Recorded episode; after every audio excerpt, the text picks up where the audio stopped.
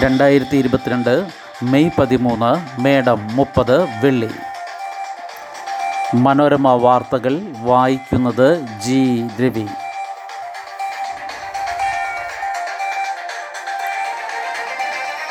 പിടിവിട്ട് നാണ്യപ്പെരുപ്പം ഏഴ് പോയിന്റ് ഏഴ് ഒൻപത് ശതമാനം. എട്ട് വർഷത്തിനിടയിലെ റെക്കോർഡ്. രാജ്യം എട്ട് വർഷത്തിനിടയിലെ ഏറ്റവും ഉയർന്ന വിലക്കയറ്റ ഭീഷണിയിൽ ഏപ്രിലിലെ ഉപഭോക്തൃ വില സൂചിക അതായത് consumer price index C P I അടിസ്ഥാനമാക്കിയുള്ള നാണ്യപ്പെരുപ്പ നിരക്ക് ഏഴ് പോയിന്റ് ഏഴ് ഒൻപത് ശതമാനമായി. മാർച്ചിൽ ഇത് ആറ് പോയിന്റ് ഒൻപത് അഞ്ച് ശതമാനമായിരുന്നു. രണ്ടായിരത്തി പതിനാല് മെയ്യിലെ എട്ട് പോയിന്റ് മൂന്ന് മൂന്ന് ശതമാനം കഴിഞ്ഞാൽ ഏറ്റവും ഉയർന്ന നിരക്കാണ് ഇപ്പോഴത്തേത്. ഭക്ഷ്യോൽപ്പന്ന വിലക്കയറ്റം മാർച്ചിൽ ഏഴ് പോയിന്റ് ആറ് എട്ട് ശതമാനമായിരുന്നത് ഏപ്രിലിൽ എട്ട് പോയിന്റ് മൂന്ന് എട്ട് ശതമാനമായി കൂടി. കഴിഞ്ഞ വർഷം ഇതേ കാലയളവിലെ നിരക്ക് ഒന്ന് പോയിന്റ് ഒൻപത് ആറ് ശതമാനം മാത്രമായിരുന്നു. നാണ്യപ്പെരുപ്പം ആറ് ശതമാനം കവിയാതെ സൂക്ഷിക്കുകയാണ് റിസർവ് ബാങ്കിന്റെ ലക്ഷ്യമെങ്കിലും കഴിഞ്ഞ നാലു മാസമായി ഇത് സാധിക്കുന്നില്ല. നടപ്പ് സാമ്പത്തിക വർഷം നിരക്ക് ആറ് ശതമാനമെന്ന ലക്ഷ്യത്തിലെത്തിക്കുക എളുപ്പമല്ലെന്നും വിദഗ്ധർ വിലയിരുത്തുന്നു. കേരളത്തിലെ നാണ്യപ്പെരുപ്പ നിരക്ക് അഞ്ച് പോയിന്റ് പൂജ്യം എട്ട് ശതമാനമാണ്. മാർച്ചിൽ നാല് പോയിന്റ് ഏഴ് ശതമാനവും. കാരണങ്ങൾ യുദ്ധം ഇന്ധനം ഭക്ഷ്യസാധന വില. റഷ്യ ഉക്രൈൻ യുദ്ധവും ഭക്ഷ്യ പെട്രോളിയം ഉൽപ്പന്നങ്ങളുടെ വിലക്കയറ്റവുമാണ് നാണ്യപ്പെരുപ്പത്തിന് പ്രധാന കാരണം. ഇന്ധനത്തിനു പുറമെ തുണിത്തരങ്ങൾ പച്ചക്കറി തുടങ്ങിയവയുമായി ബന്ധപ്പെട്ട നിരക്കും മാർച്ചിനെ അപേക്ഷിച്ച് കൂടിയിട്ടുണ്ട്. ധാന്യങ്ങളുടെ വിലക്കയറ്റം ഇരുപത്തിയൊന്ന് മാസത്തിനിടയിലെ ഏറ്റവും ഉയർന്ന തോതിലാണ്. പച്ചക്കറി സുഗന്ധദ്രവ്യങ്ങൾ തുടങ്ങിയവയുടേത് പതിനേഴ് മാസത്തിനിടയിലെ ഏറ്റവും ഉയർന്ന തോതിലും. പലിശ ഭാരം ഇനിയും കൂടിയേക്കും. നാണ്യപ്പെരുപ്പമേറുന്ന സാഹചര്യത്തിൽ റിസർവ് ബാങ്കിന്റെ അടുത്ത മാസവും ഓഗസ്റ്റിലുമുള്ള പണനയ സമിതി യോഗത്തിൽ അതായത് എം ബി സി യോഗത്തിൽ അടിസ്ഥാന പലിശ നിരക്കുകൾ വീണ്ടും കൂട്ടിയേക്കും. അടുത്ത മാസം പൂജ്യം പോയിന്റ് മൂന്ന് അഞ്ച് മുതൽ പൂജ്യം പോയിന്റ് നാല് ശതമാനം വരെ വർധന ഉണ്ടാകുമെന്നാണ് വിലയിരുത്തൽ. ഈ മാസം ആദ്യം പലിശ നിരക്ക് പൂജ്യം പോയിന്റ് നാല് ശതമാനം കൂട്ടിയത് സാധാരണക്കാർക്ക് തിരിച്ചടിയായിരുന്നു. ഇനിയും കൂട്ടിയാൽ ഭവന വാഹന വായ്പകളുടെ പലിശ വീണ്ടും ഉയരും. വിലക്കയറ്റം നിയന്ത്രിക്കാൻ പെട്രോൾ ഡീസൽ എക്സൈസ് തീരുവ കുറയ്ക്കണമെന്ന നിർദ്ദേശം സർക്കാരിനെ കൊണ്ട് അംഗീകരിപ്പിക്കാൻ കഴിയാതെ വന്നപ്പോഴാണ് റിസർവ് ബാങ്ക് പലിശ നിരക്ക് കൂട്ടിയതെന്ന് റിപ്പോർട്ടുണ്ടായിരുന്നു. ആകാശഗംഗയുടെ കേന്ദ്രത്തിൽ അതിഭീമൻ തമോഗർത്തം. ചിത്രം പകർത്തിയത് ഇവന്റ് ഹൊറൈസൻസ് ടെലസ്കോപ്പ് ശൃംഖല. സൗരയൂഥം ഉൾപ്പെടുന്ന താരാപഥമായ ആകാശഗംഗയുടെ കേന്ദ്രഭാഗത്ത് സ്ഥിതി ചെയ്യുന്ന അതിഭീമൻ തമോഗർത്തം അതായത് super massive black hole Sagittarius A സ്റ്റാറിന്റെ ചിത്രം ആദ്യമായി പുറത്തുവിട്ടു. ഇവന്റ് ഹൊറൈസൻസ് ടെലസ്കോപ്പ് ശൃംഖലയാണ് ഈ അത്ഭുത ചിത്രം ലോകത്തിന് മുന്നിലെത്തിച്ചത്. ലോകമെമ്പാടുമുള്ള പതിമൂന്ന് സ്ഥാപനങ്ങളുടെ പങ്കാളിത്തത്തോടെയും മറ്റൊട്ടേറെ സംഘടനകളുടെ സഹകരണത്തോടെയും പ്രവർത്തിക്കുന്ന റേഡിയോ ടെലസ്കോപ്പ് ശൃംഖലയാണ് ഹൊറൈസൻസ് മാനവചരിത്രത്തിൽ ആദ്യമായി ഒരു തമോഗർത്തത്തിന്റെ ചിത്രം പകർത്തിയതിലൂടെയാണ് രണ്ടായിരത്തി പത്തൊൻപതിൽ ഇവന്റ് ഹൊറൈസൻസ് പ്രശസ്തമായത്. ജ്യോതിശാസ്ത്ര ഗവേഷണത്തിൽ അതീവ ദുഷ്കരമായ വെല്ലുവിളികളിലൊന്നാണ് ഇവർ പൂർത്തീകരിച്ചതെന്ന് വിദഗ്ധർ അഭിപ്രായപ്പെടുന്നു.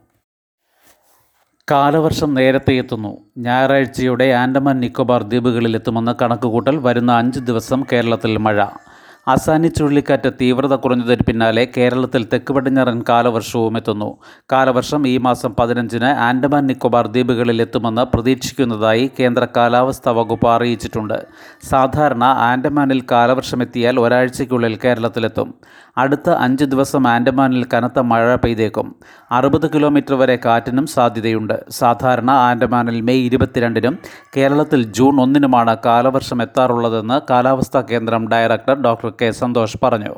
കാലവർഷത്തിന് മുന്നോടിയായുള്ള മഴ കേരളത്തിലും വടക്ക് കിഴക്കൻ സംസ്ഥാനങ്ങളിലും ലഭിച്ചു തുടങ്ങി. വരുന്ന അഞ്ച് ദിവസം കേരളത്തിൽ പരക്കെ മഴ കിട്ടും.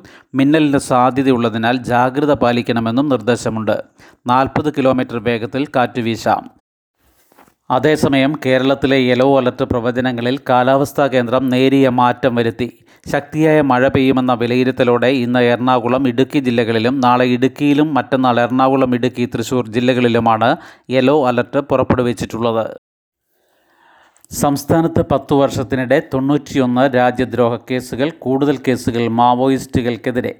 സംസ്ഥാനത്ത് പത്തു വർഷത്തിനിടെ ഇന്ത്യൻ ശിക്ഷാ നിയമത്തിലെ നൂറ്റി ഇരുപത്തിനാല് എ പ്രകാരം രാജ്യദ്രോഹ കുറ്റം ചുമത്തിയത് തൊണ്ണൂറ്റിയൊന്ന് കേസുകളിൽ. സംസ്ഥാന ക്രൈം റെക്കോർഡ്സ് ബ്യൂറോയുടെ കണക്ക് പ്രകാരം രണ്ടായിരത്തി പതിനഞ്ച് മുതൽ രണ്ടായിരത്തി ഇരുപത്തി ഒന്ന് വരെ അറുപത്തി മൂന്ന് കേസുകൾ രജിസ്റ്റർ ചെയ്തു.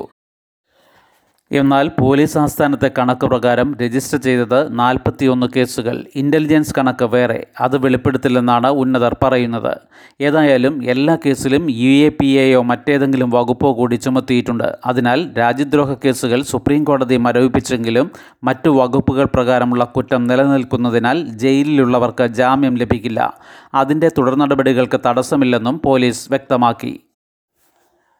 രാജ്യദ്രോഹ കേസ് മരവിപ്പിച്ച നടപടി കേന്ദ്രത്തിന് അതൃപ്തി. ജൂലൈയിൽ കേസ് വീണ്ടും പരിഗണിക്കുന്നതിന് മുൻപ് വ്യക്തത അനിവാര്യം. രാജ്യദ്രോഹം സംബന്ധിച്ച നൂറ്റി ഇരുപത്തിനാല് എ വകുപ്പിന്റെ പ്രയോഗം മരവിപ്പിച്ച സുപ്രീം കോടതി വേണ്ടത്ര ക്ഷമ കാണിച്ചില്ലെന്ന് നിയമമന്ത്രാലയത്തിന്റെ വിലയിരുത്തൽ. ഇടക്കാല വിധി വന്നതിന് പിന്നാലെ കേന്ദ്ര നിയമമന്ത്രി ലക്ഷ്മണരേഖ പ്രയോഗം നടത്തിയത് ഈ അതൃപ്തി മൂലമാണെന്നാണ് സൂചന. ഒറ്റപ്പെട്ട സംഭവങ്ങളുടെ പേരിൽ നൂറ്റി ഇരുപത്തിനാല് എ ഒഴിവാക്കേണ്ടതില്ലെന്ന മുൻ നിലപാട് മാറ്റി പുനഃപരിശോധനയ്ക്ക് തയ്യാറാണെന്നും ഇക്കാര്യം പ്രധാനമന്ത്രി തലത്തിൽ ചർച്ച ചെയ്തെന്നും കേന്ദ്ര സർക്കാർ അറിയിച്ചിരിക്കുകയാണ് സുപ്രീം കോടതിയുടെ അസാധാരണ വിധിയുണ്ടായത്.